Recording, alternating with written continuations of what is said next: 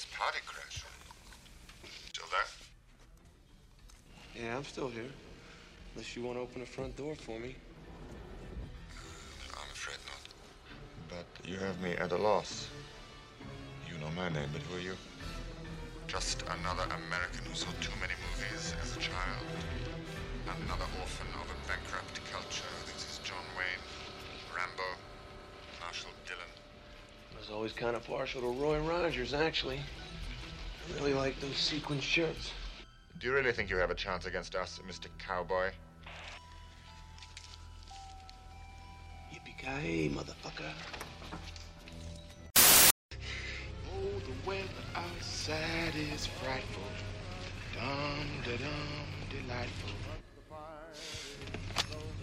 8 Lincoln 30 to dispatch. 830, go ahead. Yeah, that's a wild goose chase over here at Nakatomi Plaza. Everything here's okay. Over.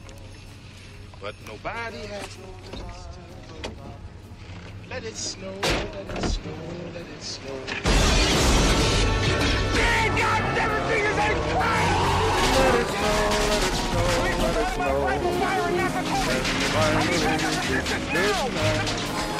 Oh, I hate growing up.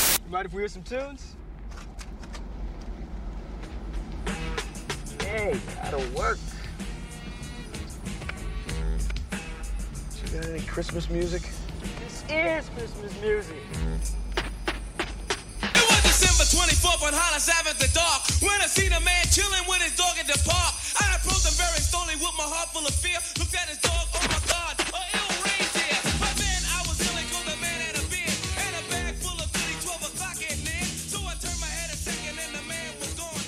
Welcome to a very My Movies Better Christmas episode, bonus episode featuring John McTiernan's film Die Hard, starring Bruce Willis, Alan Rickman, Bonnie Bedelia, and Reginald VelJohnson.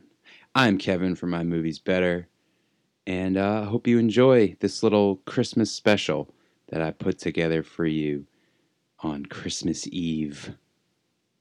And beware, there are going to be die hard spoilers ahead, though I guess that should be sort of obvious.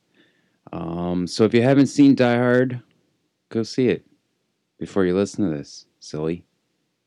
But before we get started tonight, I'm going to give you a little preview of our upcoming episode, The My Movies Better Political Rumble, featuring the films Milk, Doctor Strangelove, and Network. All men are created equal and endowed with certain inalienable rights.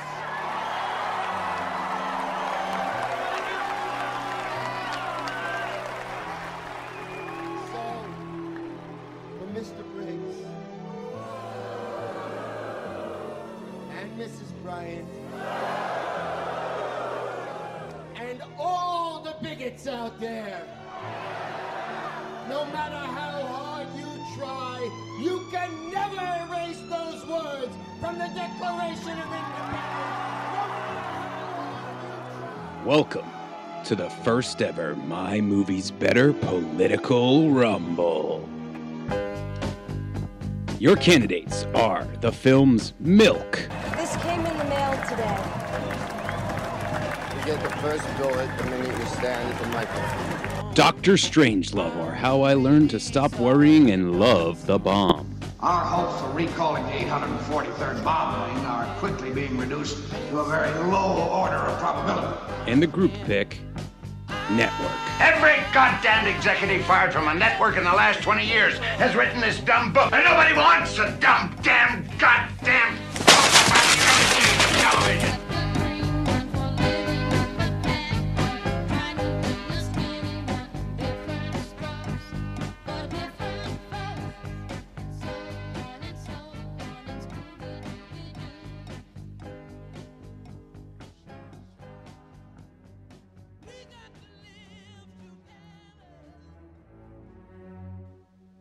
So around this time of year, you start seeing a lot of videos like this.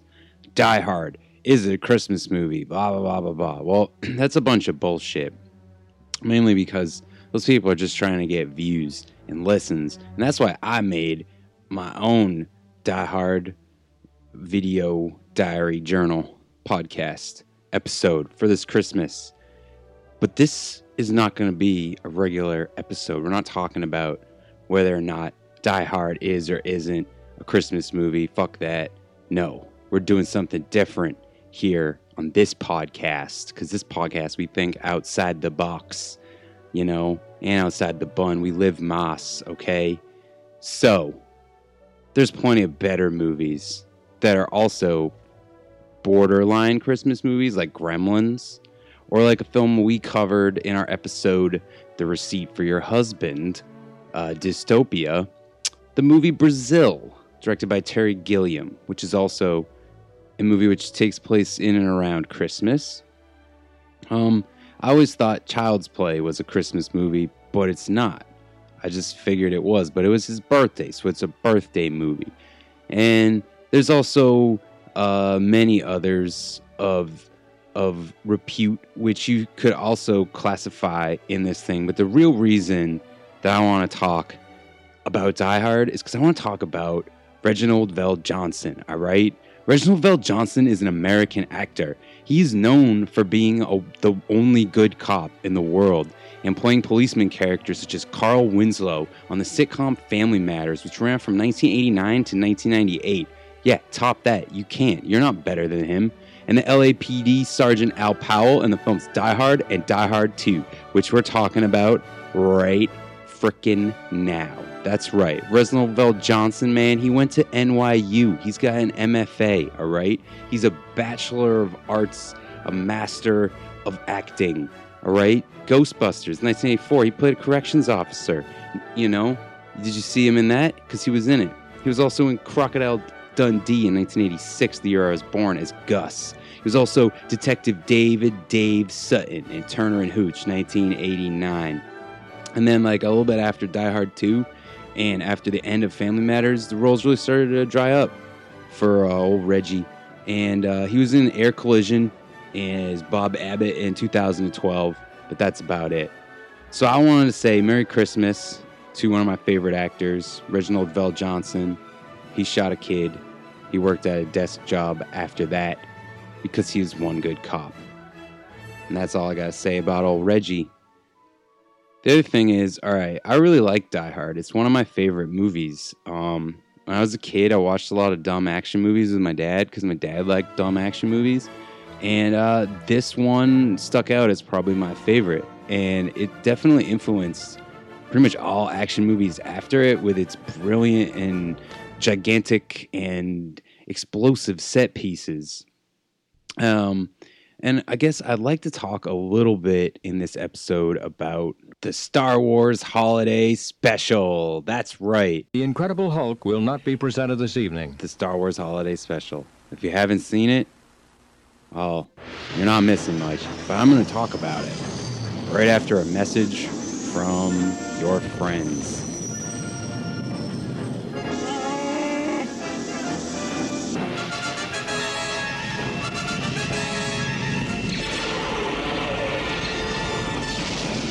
It. I'm turning back.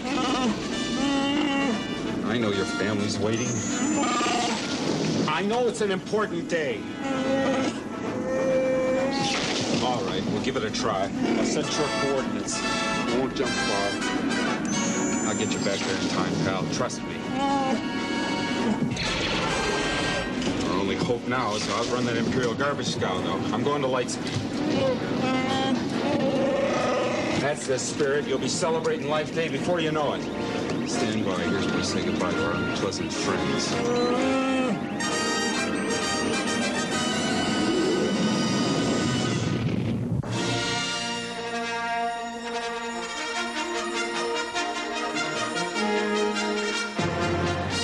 The Star Wars Holiday Special. Starring Mark Hamill as Luke Skywalker. Harrison Ford as Han Solo. Carrie Fisher as Princess Leia. With Anthony Daniels as C3PO. Peter Mayhew as Chewbacca. R2D2 as R2D2. And James Earl Jones as the voice of Darth Vader.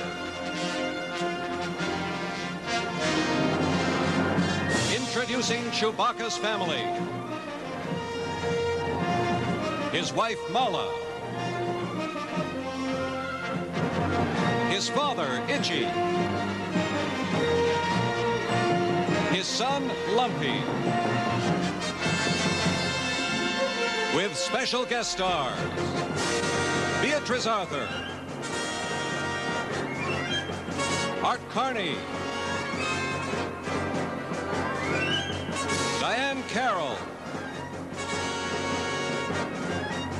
the Jefferson Starship, Harvey Korman,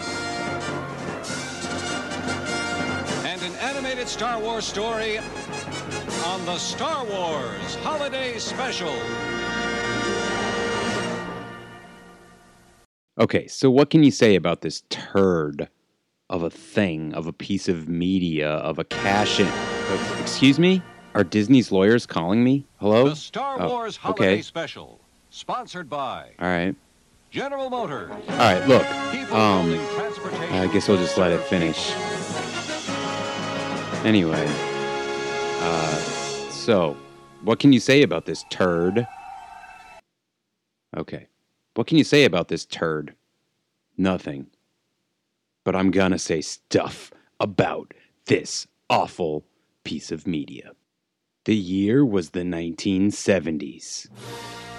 George Lucas was riding high off the success of the first Star Wars movie, which everyone involved thought was going to be really, really shitty and not make them any money. Well, fuck, they were wrong because Star Wars blew up like it was Pokemon or Fortnite or Pogs. And everybody wanted shit. They wanted Star Wars bedspreads. They wanted Star Wars action figures. They wanted Star Wars holiday goddamn specials, and George Lucas was ready to provide.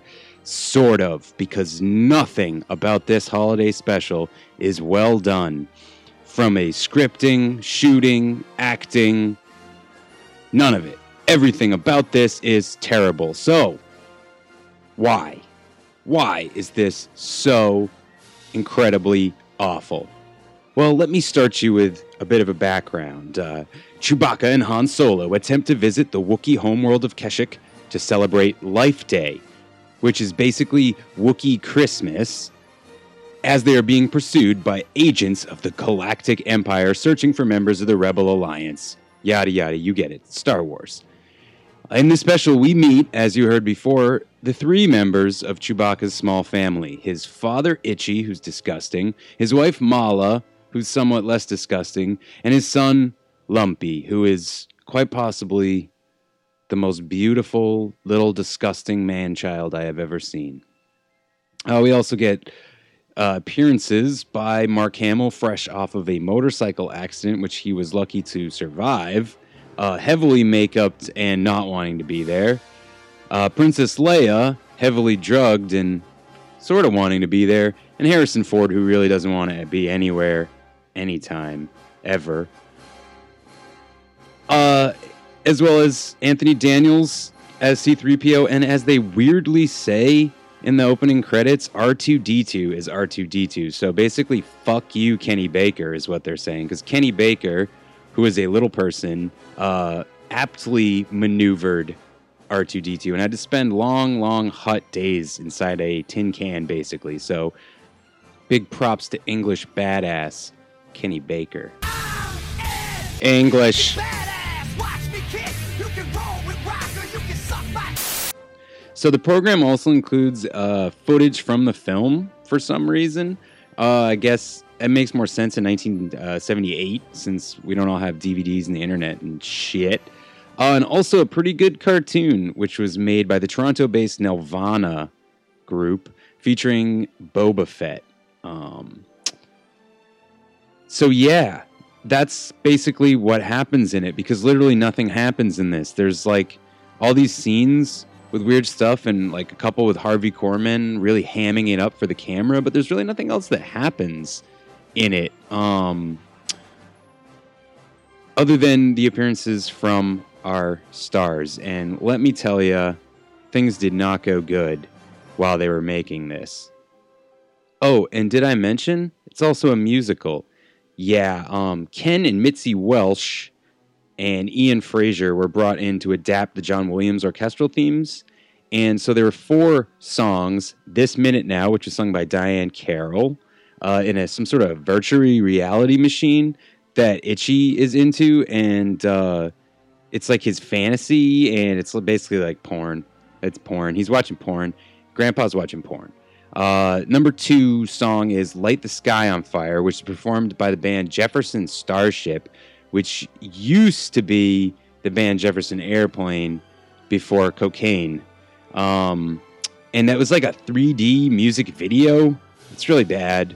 Uh, the song's not too too bad, but I mean Jefferson Starship was not very good, and I don't even think Jefferson Airplane was that good personally. But anyway, we also have Bea Arthur singing, which actually is probably the best song in it. Uh, she sings a song called "Good Night," but not "Goodbye." But it's uh, set to the Cantina Band theme. It's a little weird, but uh, hey, it's Bea Arthur. You know, great, awesome. And uh, at the end, Carrie Fisher sings a song in celebration of Life Day. So yeah, it's a musical. It's also a comedy because you got Harvey Korman sketches, which make no sense, and I'm not even really going to get into them except for the one where he's Julia Child. He's like a four-armed Julia Child, um, and it's really weird. Uh, yeah, that's all I have to say about Harvey Korman because he was an amazing actor and he's one of my favorites. Uh, I actually suggest mm, uh, watching the film High Anxiety, uh, Mel Brooks film, which was a lampoon on the uh, Alfred Hitchcock uh, filmography. And it's really good. And there's one really particularly funny uh, physical comedy scene with Harvey and Mel. And uh, Harvey is trying to co- convince Mel that he's seeing all these different things like vampires and werewolves and stuff. It's funny. I'm not going to s- describe the whole scene. Um, but yeah. So, Star Wars animated. I mean, not animated, regular live action with one animated segment. Holiday motherfucking special. Why? I said all this crap about it, but why was what happened? What happened? Well, I'll tell you what happened. So while he was outlining uh, the original Star Wars and the planning of its potential sequels, George Lucas imagined a film that was just about Wookiees and nothing else.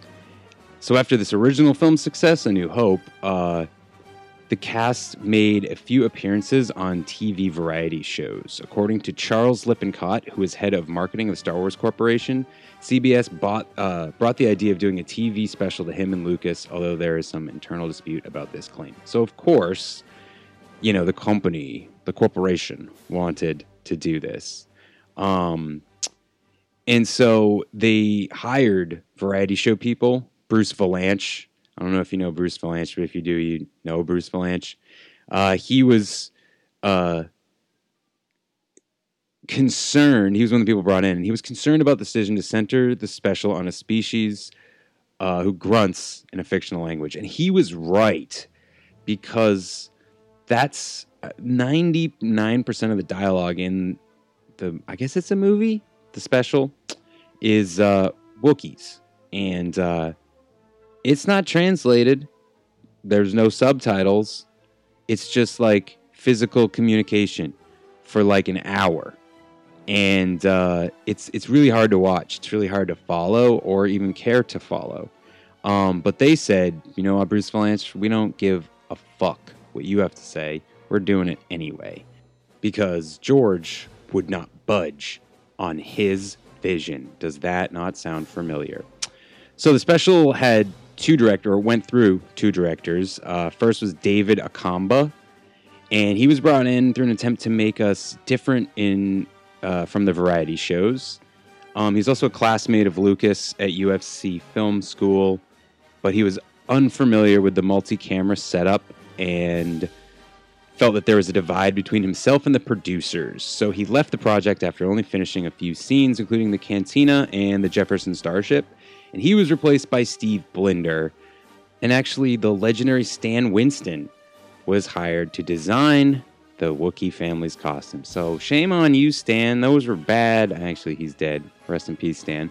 But uh, those are not good costumes from a guy who was known for doing amazing costuming work, uh, including on Jurassic Park, Aliens, Predator, Spectre Gadget. Yeah, uh, Matthew Broderick, car accident. Uh, so the special was broadcast in its entirety in the United States only once on Friday, November 17th, the week before Thanksgiving, on the television network CBS. And it preempted Wonder Woman and the Incredible Hulk. And afterwards, George Lucas said they should burn the tape and no one should ever see it again. But guess what? Georgie boy, we got it. It's on the internet. You can look it up. You can watch it. I don't suggest watching more than a few seconds. So instead, you should go find a best moments video because that'll be way funnier. Um, it's very boring. It's very crazy.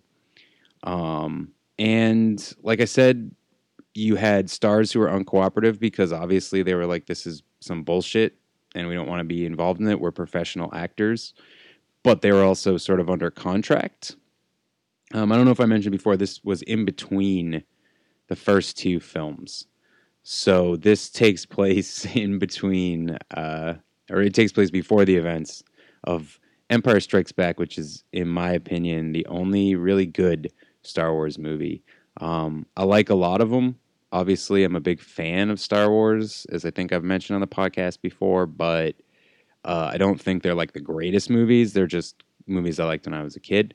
But I really still enjoy Empire Strikes Back. I think it's a really well put together film, and it's brilliantly directed by Irvin Kershner, who also doesn't get enough credit um, for his work. So, anyway, that was a little tirade on the Star Wars Christmas special. I hope you enjoyed it. And now we can get back to more pressing matters, I guess. I don't know. How about we uh, take a little travel step back in time, talk to past Kevin. Uh, here's a little bit more on the character John McClane in the movie Die Hard. And yeah, enjoy. In John McTiernan's 1988 film Die Hard, we are presented with a moral question outside of the normal quandaries of good versus evil. While the film still explores these ideas fully and richly in the battle between John McClane, Bruce Willis, the hero of the people, and Hans Gruber, Alan Rickman, the terrorist thief, there is a subtext underlying their physical struggle about the dangers of unfettered capitalism and the existential suffering that accompanies those who give their lives over to it. John could be a hero of socialism, and I intend to explain why over the course of this episode.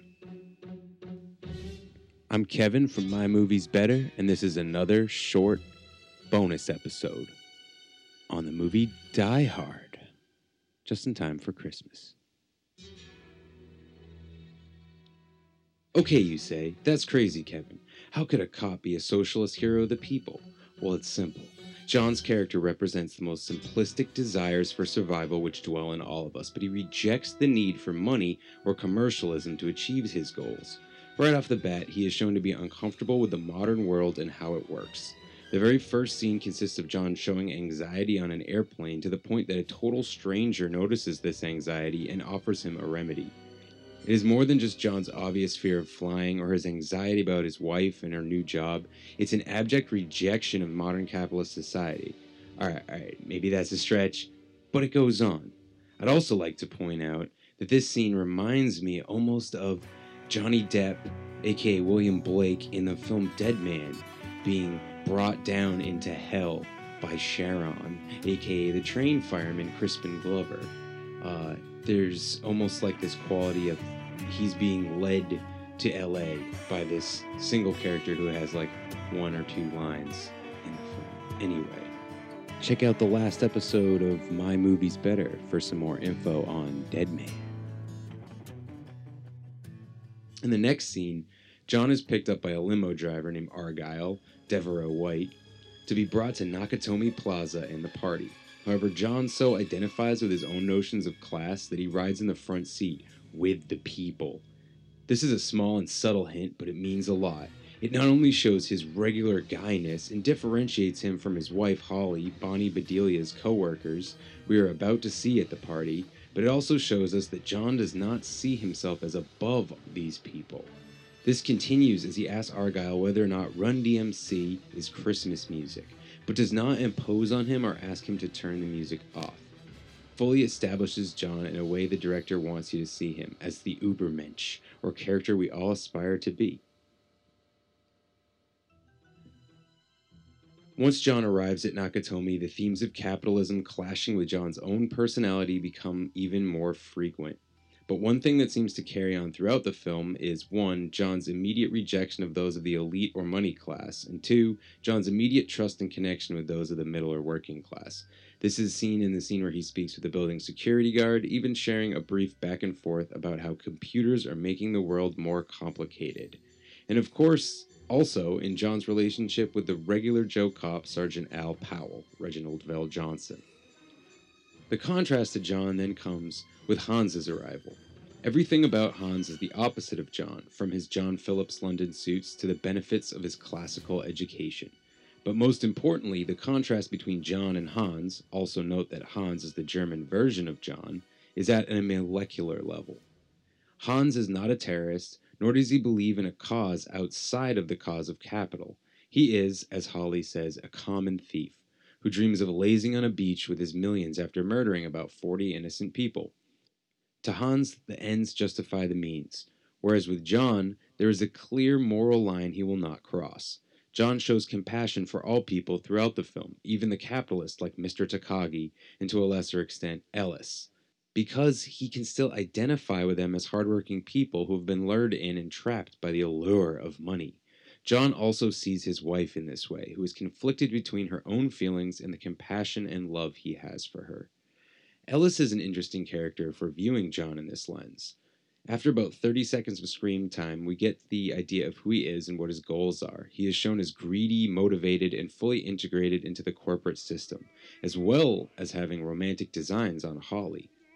He's also shown to be a cocaine user, which makes me feel like it's a nod to the dangers of being swept up in the corporate rat race system. Ellis is a sweating, sniveling man on the edge. In his opening scene, after we see him doing cocaine, of course, he tells Holly to show John a gift he has purchased for her an expensive Rolex watch. This is important not only because of the obvious status symbol that such an expensive piece represents, but also because Ellis goes out of his way to name drop the brand Rolex, which is even more of a status symbol. It shows that Ellis equates money to power, and it is not even on- the only brand that Ellis is associated with in the film. Before he's killed later in the film, he requests a Coca Cola, and he literally dies clutching the can. Or so you would assume. You don't actually see that in the film. But is still important to me as Ellis represents a sort of mini boss character in films that the main character must deal with or overcome before dealing with the main villain. Uh, the terrorist Carl also fits this role.